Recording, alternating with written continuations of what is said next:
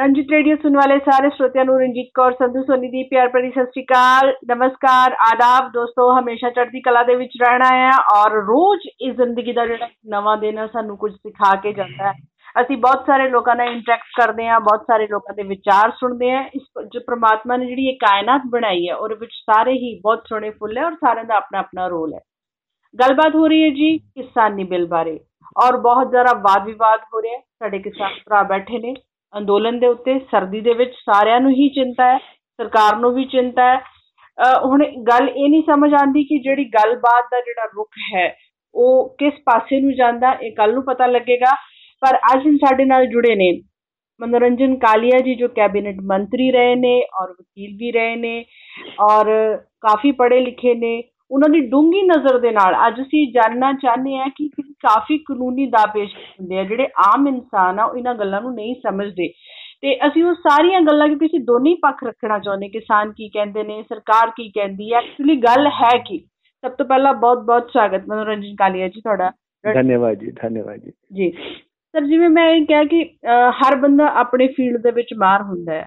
ਜੇ ਕੋਈ ਡਾਕਟਰਾਂ ਤੋਂ ਆਪਣੇ ਫੀਲਡ 'ਚ ਮਾਰ ਆ ਜੇ ਕੋਈ ਇੰਜੀਨੀਅਰਾਂ ਤੋਂ ਆਪਣੇ ਫੀਲਡ 'ਚ ਮਾਰ ਆ ਜਦੋਂ ਕੋਈ ਕਾਨੂੰਨ ਬਣਦਾ ਕੋਈ ਬਿੱਲ ਪਾਸ ਹੁੰਦਾ ਉਹਦੇ ਵਿੱਚ ਬੜੇ ਟੈਕਨੀਕਲ ਚੀਜ਼ਾਂ ਹੁੰਦੀਆਂ ਨੇ। ਇਹ ਸਭ ਤੋਂ ਪਹਿਲਾਂ ਜਿਹੜੀ ਇਹ ਤਿੰਨ ਬਿੱਲਾਂ ਤੁਸੀਂ ਉਹਦੇ ਬਾਰੇ ਕੀ ਕਹਿਣਾ ਚਾਹੁੰਦੇ ਕਿ ਸਰਕਾਰ ਨੇ ਮੱਦੇ ਨਜ਼ਰ ਰੱਖਦੇ ਹੋਇਆ ਉਹ ਕਿਹੜੇ ਬੈਨੀਫਿਟਸ ਦੇਣਾ ਚਾਹੁੰਦੀ ਹੈ ਕਿਉਂ ਇਹ ਬਿੱਲ ਪਾਸ ਹੋਏ ਨੇ? ਦੇਖੋ ਬੇਸਿਕਲੀ ਜਿਹੜੇ ਇਹ ਕਿਸਾਨ ਤਿੰਨ ਬਿੱਲ ਹੈਗੇ ਆ ਐਕਟ ਐਕਟ ਬਣੇ ਹੈਗੇ ਹੁੰਦਾ ਜੀ। ਉਹ ਬੇਸਿਕਲੀ ਮੈਂ ਜੇ ਆਮ ਭਾਸ਼ਾ ਚ ਕਹਾਂ ਤਾਂ ਇੱਕ ਕਿਸਾਨ ਭਰਾਵਾਂ ਨੂੰ ਇੱਕ ਨਵੀਂ ਆਪਸ਼ਨ ਦਿੱਤੀ ਹੈ ਕਿ ਵੀ ਤੁਸੀਂ ਅੱਗੇ ਸਰਕਾਰੀ ਮੰਡੀ 'ਚ ਵੇਚਦੇ ਸੀਗੇ, ਸਰਕਾਰੀ ਖਰੀਦ ਹੁੰਦੀ ਸੀ, ਹੁਣ ਤੁਹਾਨੂੰ ਇੱਕ ਪ੍ਰਾਈਵੇਟ ਮੰਡੀ ਦਿੱਤੀ ਹੈ ਜਿੱਥੇ ਤੁਸੀਂ ਉੱਥੇ ਵੇਚ ਸਕਦੇ ਹੋ, ਲੇਕਿਨ ਉਹ ਕੰਪਲਸਰੀ ਨਹੀਂ ਹੈ।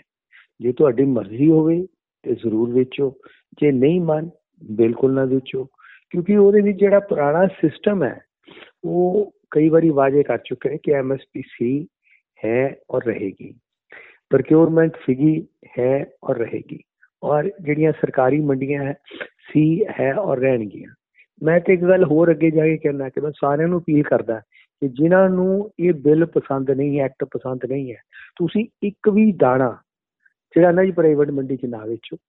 ਜੀ। ਤੁਸੀਂ ਆਪਣਾ ਸਾਰਾ ਹੀ ਸਾਰਾ ਜਿਹੜਾ ਹੈਗਾ ਵੀਟ ਪੈਡੀ ਹੈ ਉਹ ਤੁਸੀਂ ਆਪਣਾ ਸਰਕਾਰੀ ਮੰਡੀ 'ਚ ਵੇਚੋ। ਇਹ ਤਾਂ ਇੱਕ ਆਪਸ਼ਨ ਹੈ ਤੁਹਾਨੂੰ। ਜੇ ਤੁਹਾਨੂੰ ਲੱਗੇ ਕਿ ਵੀ ਉੱਥੇ ਥੋੜਾ ਭਾਅ ਬੈਟਰ ਹੈ ਤੁਹਾਡੀ ਆਪਣੀ ਮਰਜ਼ੀ ਹੈ ਕਿ ਤੁਸੀਂ ਉੱਥੇ ਵੀ ਪਰ ਸਰ ਲੋਕਾਂ 'ਚ ਇੰਨੀ ਕਿਸਾਨਾਂ 'ਚ ਇਹ ਇਸ਼ੰਕਾ ਕਿਉਂ ਆ? ਜਾਂ ਇਦਾਂ ਕਹਿ ਲਓ ਕਿ ਜਦੋਂ ਕਲਾਸ ਦੇ ਵਿੱਚ ਇੱਕ ਨਵਾਂ ਸਬਜੈਕਟ ਪੜਾਇਆ ਜਾਂਦਾ ਟੀਚਰ ਆਉਂਦਾ ਹੈ ਸਾਨੂੰ ਨਵੇਂ ਤਰੀਕੇ ਦੱਸਦਾ ਹੈ। ਕਿਤੇ ਐਦਾਂ ਨਹੀਂ ਲੱਗਦਾ ਕਿਤੇ ਇਸ ਗੱਲੋਂ ਕਤਾਹੀ ਹੋ ਗਈ ਉਹਨਾਂ ਨੂੰ ਸਮਝਾਉਣ 'ਚ ਕਤਾਹੀ ਹੋ ਗਈ ਕਿਤੇ ਉਹਨਾਂ ਨੂੰ ਦੱਸਣ 'ਚ ਗੜਬੜ ਹੋਈ ਹੈ? ਦੇਖੋ ਐਸਾ ਹੈ ਕਿ ਕਮਿਊਨੀਕੇਸ਼ਨ ਗੈਪ ਤਾਂ ਕਿਤੇ ਨਾ ਕਿਤੇ ਰਿਹਾ ਜੀ ਸ਼ਾਇਦ ਇਸ ਗੱਲ ਦੇ ਵਿੱਚ ਕਿ ਬਈ ਜਿਹੜੇ ਆਰਡੀਨੈਂਸ ਲੈ ਕੇ ਆਏ ਜੇ ਕਿਤੇ ਪਹਿਲਾਂ ਗੱਲਬਾਤ ਹੋ ਜਾਂਦੀ ਤੇ ਸ਼ਾਇਦ ਇਹ ਗੱਲ ਇੱਥੇ ਤੱਕ ਨਾ ਪਹੁੰਚਦੀ ਜੀ ਕਿਤੇ ਨਾ ਕਿਤੇ ਕਮਿਊਨੀਕੇਸ਼ਨ ਗੈਪ ਰਿਹਾ ਜੀ ਪਰ ਸਰ ਗੱਲ ਇਸ ਤਰ੍ਹਾਂ ਹੈ ਕਿ ਜਿਹੜਾ ਹੁਣ ਬੜਾ ਸੈਂਸਿਟਿਵ ਇਸ਼ੂ ਬਣਦਾ ਜਾਂਦਾ ਹੈ ਜੇ ਆਪਾਂ ਰਾਜਨੀਤਿਕ ਪਾਰਟੀਆਂ ਦੇ ਆਪਸੀ ਵਾਦ ਵਿਵਾਦ ਨੂੰ ਛੱਡ ਕੇ ਇੱਕ ਆਮ ਇਨਸਾਨ ਦੀ ਆ ਜਿਹੜੀ ਉਹਦੀ ਪ੍ਰੋਬਲਮ ਆ ਰਹੀ ਹੈ ਇਸ ਵੇਲੇ ਜੋ ਵੀ ਹੋ ਰਿਹਾ ਹੈ ਬਹੁਤ ਕੁਝ ਹੋ ਰਿਹਾ ਬਹੁਤ ਜ਼ਿਆਦਾ ਪ੍ਰਚਾਰ ਹੋ ਰਿਹਾ ਮੀਡੀਆ ਤੇ ਸੰਤੁਲਨ ਜਿਹੜੀ ਗੱਲਬਾਤ ਉਹ ਨਹੀਂ ਹੋ ਰਹੀ ਕਿਤੇ ਇੱਕ ਪੱਖ ਹਾਵੀ ਹੋ ਰਿਹਾ ਕਿਤੇ ਦੂਜਾ ਪੱਖ ਹਾਵੀ ਹੋ ਰਿਹਾ। ਤੇ ਇਹਦੇ ਵਿੱਚ ਜਿਹੜਾ ਸਰਕਾਰ ਇਸ ਗੱਲ ਦਾ ਫੈਸਲਾ ਕਰਨ ਦੇ ਵਿੱਚ ਇੰਨਾ ਸਮਾਂ ਕਿਉਂ ਲੈ ਰਹੀ ਹੈ? ਦੇਖੋ ਐਸਾ ਹੈ ਕਿ ਪੰਜ ਮੀਟਿੰਗਾਂ ਹੋਈਆਂ। ਜੀ। ਠੀਕ ਹੈ ਜੀ? ਹੁਣ ਨੈਕਸਟ ਮੀਟਿੰਗ 9 ਦਸੰਬਰ ਨੂੰ ਡਿਊ ਹੈ ਕੱਲ। ਜੀ। ਔਰ ਇਸ ਗੱਲ ਦਾ ਕਿ ਵੀ ਜਿਹੜੀਆਂ ਕੋਈ ਇਹਨਾਂ ਐਕਟ ਦੇ ਵਿੱਚ ਅਮੈਂਡਮੈਂਟਸ ਕਰਨੀਆਂ ਚਾਹੁੰਦੀ ਹੈ ਜੀ। ਸਰਕਾਰ ਨੇ ਆਫਰ ਦੇ ਦਿੱਤੀ ਹੈ। ਭਾਈ ਤੁਸੀਂ ਜਿਹੜੀਆਂ ਅਮੈਂਡਮੈਂਟਸ ਹੈਗੀਆਂ ਇਹਦੇ ਵਿੱਚ ਕਰ ਸਕਦੇ ਆ। ਹੁਣ ਇਹ ਹੈਗਾ ਕਿ ਵੀ ਕਿਸਾਨ ਭਰਾ ਕਹਿੰਦੇ ਆ ਕਿ ਵੀ ਇਸ ਬਿੱਲਾਂ ਨੂੰ ਰੱਦ ਕੀਤਾ ਜਾਵੇ। ਰੱਦ ਕਰਕੇ ਫੇਰ ਜਿਹੜਾ ਹੈਗਾ ਨਵੇਂ ਬਿੱਲ ਲੈ ਕੇ ਆਣ ਕਈ ਵਾਰੀ ਕਿਤੇ ਨਾ ਅੜੀ ਵੀ ਜਿਹੜੀ ਹੈਗੀ ਉਹ ਬਹੁਤੀ ਅੜੀ ਵੀ ਠੀਕ ਨਹੀਂ ਹੁੰਦੀ ਹੈ। ਤੋ ਅਲਟੀਮੇਟਲੀ ਦੇਖੋ ਕੱਲ ਇਹ ਕਿ ਭਾਰਤੀ ਜਨਤਾ ਪਾਰਟੀ ਵੀ ਇੱਕ ਕਿਸਾਨਾਂ ਦੀ ਪਾਰਟੀ ਔਰ ਮੈਂ ਕਹਾਂ ਕਿ ਭਾਰਤ ਦੇ ਪੂਰੇ ਦੇਸ਼ ਦੇ ਕਿਸਾਨ ਜਿਹੜੇ ਹੈਗੇ ਆ, ਉਹਨਾਂ ਨੇ ਦੋ ਵਾਰੀ ਵੋਟਾਂ ਪਾ ਕੇ ਸ਼੍ਰੀ ਨਰਿੰਦਰ ਮੋਦੀ ਜੀ ਨੂੰ ਪ੍ਰਧਾਨ ਮੰਤਰੀ ਬਣਾਇਆ। 14 ਦੇ ਵਿੱਚ 19 ਦੇ ਵਿੱਚ। ਸੋ ਕਿਤੇ ਨਾ ਕਿਤੇ ਜਿਹੜਾ ਹੈਗਾ ਕਿ ਵੀ ਭਾਰਤੀ ਜਨਤਾ ਪਾਰਟੀ ਜਿਹੜੀ ਹੈਗੀ ਹੈ ਕਿਸਾਨਾਂ ਦੇ ਹਿੱਤਾਂ ਤੇ ਪੂਰਾ ਪਹਿਰਾ ਦੇਗੀ ਔਰ ਕਿਤੇ ਵੀ ਉਹਨਾਂ ਦੇ ਹਿੱਤ ਜਿਹੜੇ ਹੈਗੇ ਆ ਉਹ ਲੈਣੀ ਹੋਣ ਜੀ। ਅੱਛਾ ਸਰ ਇੱਕ ਚੀਜ਼ ਪੁੱਛਣਾ ਚਾਹਨੀ ਮੈਂ ਕਿਉਂਕਿ ਆਪ ਲੋਕ ਵੀ ਹੈ ਸ਼ਾਇਦ ਉਹਨਾਂ ਨੂੰ ਕਲੀਅਰ ਨਾ ਹੋਵੇ। ਆਪਾਂ ਜਦੋਂ ਕੋਈ ਚੀਜ਼ ਬਣਾਉਂਦੇ ਆ ਕੋਈ ਪਾਸ ਹੁੰਦੀ ਕਾਨੂੰਨ ਕੁਝ ਆਪਣੇ ਹੀ ਸਿਸਟਮ ਹੁੰਦਾ ਆਪਣੇ ਕੁਝ ਰੂਲਸ ਹੁੰਦੇ ਆ ਇਹਦਾ ਕਾਨੂੰਨੀ ਐਂਗਲ ਕੀ ਹੈ? ਮੰਨ ਲਓ ਜੇ ਬਿੱਲ ਰੱਦ ਕਰਨੇ ਹੋਣ ਕੀ ਪ੍ਰੋਸੈਸ ਹੈ? ਲੋਕਾਂ ਨੂੰ ਥੋੜਾ ਜਿਹਾ ਇਹਦੇ ਬਾਰੇ ਦੱਸੋ ਜਿਹੜੇ ਆਮ ਜਨਤਾ ਉਹਨਾਂ ਨੂੰ ਪਤਾ ਲੱਗੇ ਕਿ ਉੱਪਰੋਂ ਉੱਪਰੋਂ ਗੱਲਾਂ ਹੋ ਰਹੀਆਂ। ਤੇ ਗਵਰਨਮੈਂਟ ਨੂੰ ਕੀ ਸਮੱਸਿਆ ਆਣਗੀਆਂ ਔਰ ਕਿਸਾਨਾਂ ਦੇ ਇਹਦੇ ਪ੍ਰਤੀ ਕੀ ਪੱਖ ਪਹਿਲਾਂ ਗਵਰਨਮੈਂਟ ਆਪਣਾ ਪੱਖ ਉਹਨਾਂ ਦਾ ਕੀ ਹੈ? ਸਮੱਸਿਆ ਹੈਗਾ ਕਿ ਫਿਰ ਉਹ ਜੇ ਇਨ ਕੇਸ ਗਵਰਨਮੈਂਟ ਕਿਸੇ ਲੈਵਲ ਤੇ ਹੁੰਦਾ ਫਿਰ ਉਹ ਪਾਰਲੀਮੈਂਟ 'ਚ ਰਿਪੀਲ ਹੁੰਦਾ ਹੈ। ਜੀ। ਕਿ ਵੀ ਉਸ ਐਕਟ ਨੂੰ ਜਿਹੜਾ ਹੈਗਾ ਰਿਪੀਲ ਕੀਤਾ ਜਾਂਦਾ ਖਤਮ ਕੀਤਾ ਜਾਂਦਾ ਕਿਉਂਕਿ ਕਈ ਐਕਟ ਪੁਰਾਣੇ ਸੀਗੇ ਜਿਹੜੇ ਬ੍ਰਿਟਿਸ਼ ਸ਼ਹਿਰਾਂ ਤੋਂ ਚਲੇ ਆ ਰਹੇ ਸੀਗੇ ਉਹ ਬੜੇ ਐਕਟ ਜਿਹੜੇ ਹੈਗੇ ਆ ਜਦੋਂ ਮੋਦੀ ਸਰਕਾਰ ਆਈ ਹੈ ਤੇ ਉਹਨਾਂ ਨੇ ਰਿਪੀਲ ਕੀਤੇ ਹੈਗੇ ਜੀ। ਅੱਛਾ ਸਰ ਇੱਕ ਚੀਜ਼ ਹੋਰ ਕਹੀ ਜਾ ਰਹੀ ਹੈ ਕਿ ਗਵਰਨਮੈਂਟ ਐਮਐਸਪੀ ਨੂੰ ਕਹਿ ਤਾਂ ਰਹੀ ਹੈ ਕਿ ਹੈ ਰਹੇਗੀ ਔਰ ਹਮੇਸ਼ਾ ਰਹੇਗੀ ਲੇਕਿਨ ਇਹਨੂੰ ਲਿਖਣ ਨੂੰ ਤਿਆਰ ਨਹੀਂ ਹੈਗੀ ਕਿਉਂਕਿ ਬਜਟ ਦਾ ਇੱਕ ਬਹੁਤ ਹਿੱਸਾ ਇੱਧਰ ਜਾ ਕੇ ਇਨਵੈਸਟ ਕਰਨਾ ਪਏਗਾ। ਇਹਦੇ ਬਾਰੇ ਤੁਸੀਂ ਕੀ ਕਹਿਣਾ ਚਾਹੁੰਦੇ ਹੋ?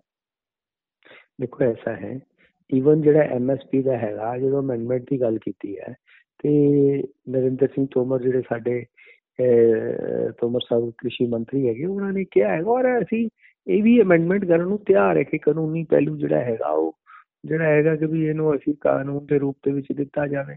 ਲੇਕਿਨ ਹੈ, ਦੇਖੋ ਗੱਲ ਇਹ ਹੈ, ਜੇ ਆਪਾਂ ਕਹੀਏ 1964 ਦੇ ਵਿੱਚ ਐਮਐਸਪੀ ਕੋਈ ਐਗਜ਼ੈਕਟਿਵ ਆਰਡਰ ਸੀਗਾ, ਔਰ ਉਦੋਂ ਤੱਕ ਕਿਸੇ ਵੀ ਸਰਕਾਰ ਦੀ ਜ਼ਰੂਰਤ ਨਹੀਂ ਹੈ ਕਿ ਵੀ ਇਸ ਤੋਂ ਓਲੇ ਹੋਵੇ। ਕਿਉਂ ਕਿ ਹਰ 5 ਸਾਲ ਬਾਅਦ ਜਮਹੂਰੀਅਤ ਹੈਗੀ ਹੈ ਉਹ ਵੋਟ ਦਾ ਹੱਕ ਹੈਗਾ।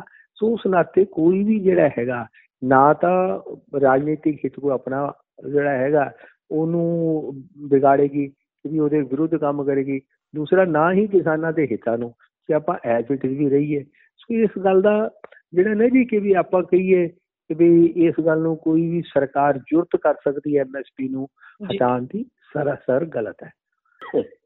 ਅੱਛਾ ਸਰ, ਇੱਕ ਚੀਜ਼ ਹੋਰ ਹੈ ਏਪੀਐਮ ਸੀ ਬਾਰੇ ਗੱਲ ਕਰਦੇ ਆ ਤੇ ਕਿਹਾ ਜਾਂਦਾ ਕਿ ਯੂਪੀ ਦੇ ਵਿੱਚ ਇਹਦੇ ਕਰਕੇ ਬੜੇ ਬੁਰੇ ਹਾਲਾਤ ਹੋਏ, ਖੇਤੀ ਦੇ ਬੜੇ ਬੁਰੇ ਹਾਲਾਤ ਹੋਏ।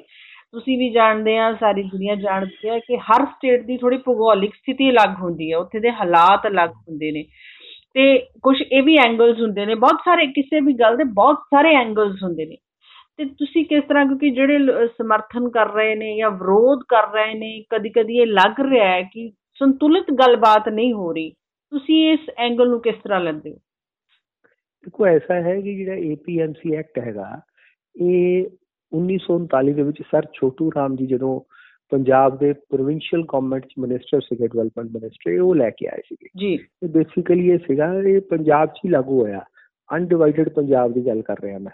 1939 ਮੀਨਸ ਕਿ ਵੀ ਆਜ਼ਾਦੀ ਤੋਂ ਪਹਿਲਾਂ ਦੀ ਗੱਲ ਕਰ ਰਹੇ ਹਾਂ ਸਰ ਛੋਟੂ ਰਾਮ ਜਿਹੜੇ ਹੈਗੇ ਆ ਅੱਜ ਦੇ ਹਰਿਆਣਾ ਦੇ ਵਿੱਚ ਸੀਗੇ। ਸੋ ਇੱਕ ਬਹੁਤ ਬੜੇ ਕਿਸਾਨ ਨੇਤਾ ਹੋਏ। ਉਹਨਾਂ ਨੇ ਜਿਹੜਾ ਹੈਗਾ ਬੇਸਿਕਲੀ ਕੀ ਸੀਗਾ ਕਿ ਵੀ ਅਸੀਂ ਜਿਹੜਾ ਹੈਗਾ ਵੀ purchase the wheat and paddy at the doorsteps of the farmers ਉਹ ਜਿਹੜਾ ਇੱਕ ਸਟੇਟ ਐਕਟ ਆਇਆ ਫਿਰ ਹੌਲੀ ਹੌਲੀ ਜਿਹੜਾ ਹੈਗਾ ਬਾਕੀ ਸਟੇਟਾਂ ਨੇ ਵੀ ਅਪਣਾਇਆ। ਤੋਂ ਕਈ ਸਟੇਟਾਂ ਨੇ ਅਪਣਾਇਆ ਪ੍ਰੋਪਰਲੀ ਕਈ ਸਟੇਟਾਂ ਨੇ ਨਹੀਂ ਅਪਣਾਇਆ।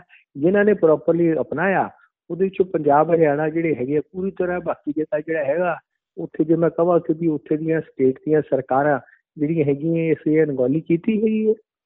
ਜੀ। ਅੱਛਾ ਇਹ ਤੁਹਾਨੂੰ ਨਹੀਂ ਲੱਗਦਾ ਕਿ ਕਿਤੇ ਗ੍ਰਾਸ ਰੂਟ ਲੈਵਲ ਤੇ ਕੰਮ ਕਰਨ ਦੀ ਕਮੀ ਰਹਿ ਗਈ?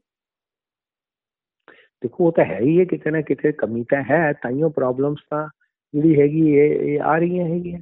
ਕਿਤੇ ਨਾ ਕਿਤੇ ਜਿਹੜੀਆਂ ਹੈਗੀਆਂ ਸਟੇਟ ਗਵਰਨਮੈਂਟ ਨੇ ਆਪਣੀ ਜ਼ਿੰਮੇਵਾਰੀ ਪੂਰੀ ਤਰ੍ਹਾਂ ਨਹੀਂ ਨਿਭਾਈਆਂ।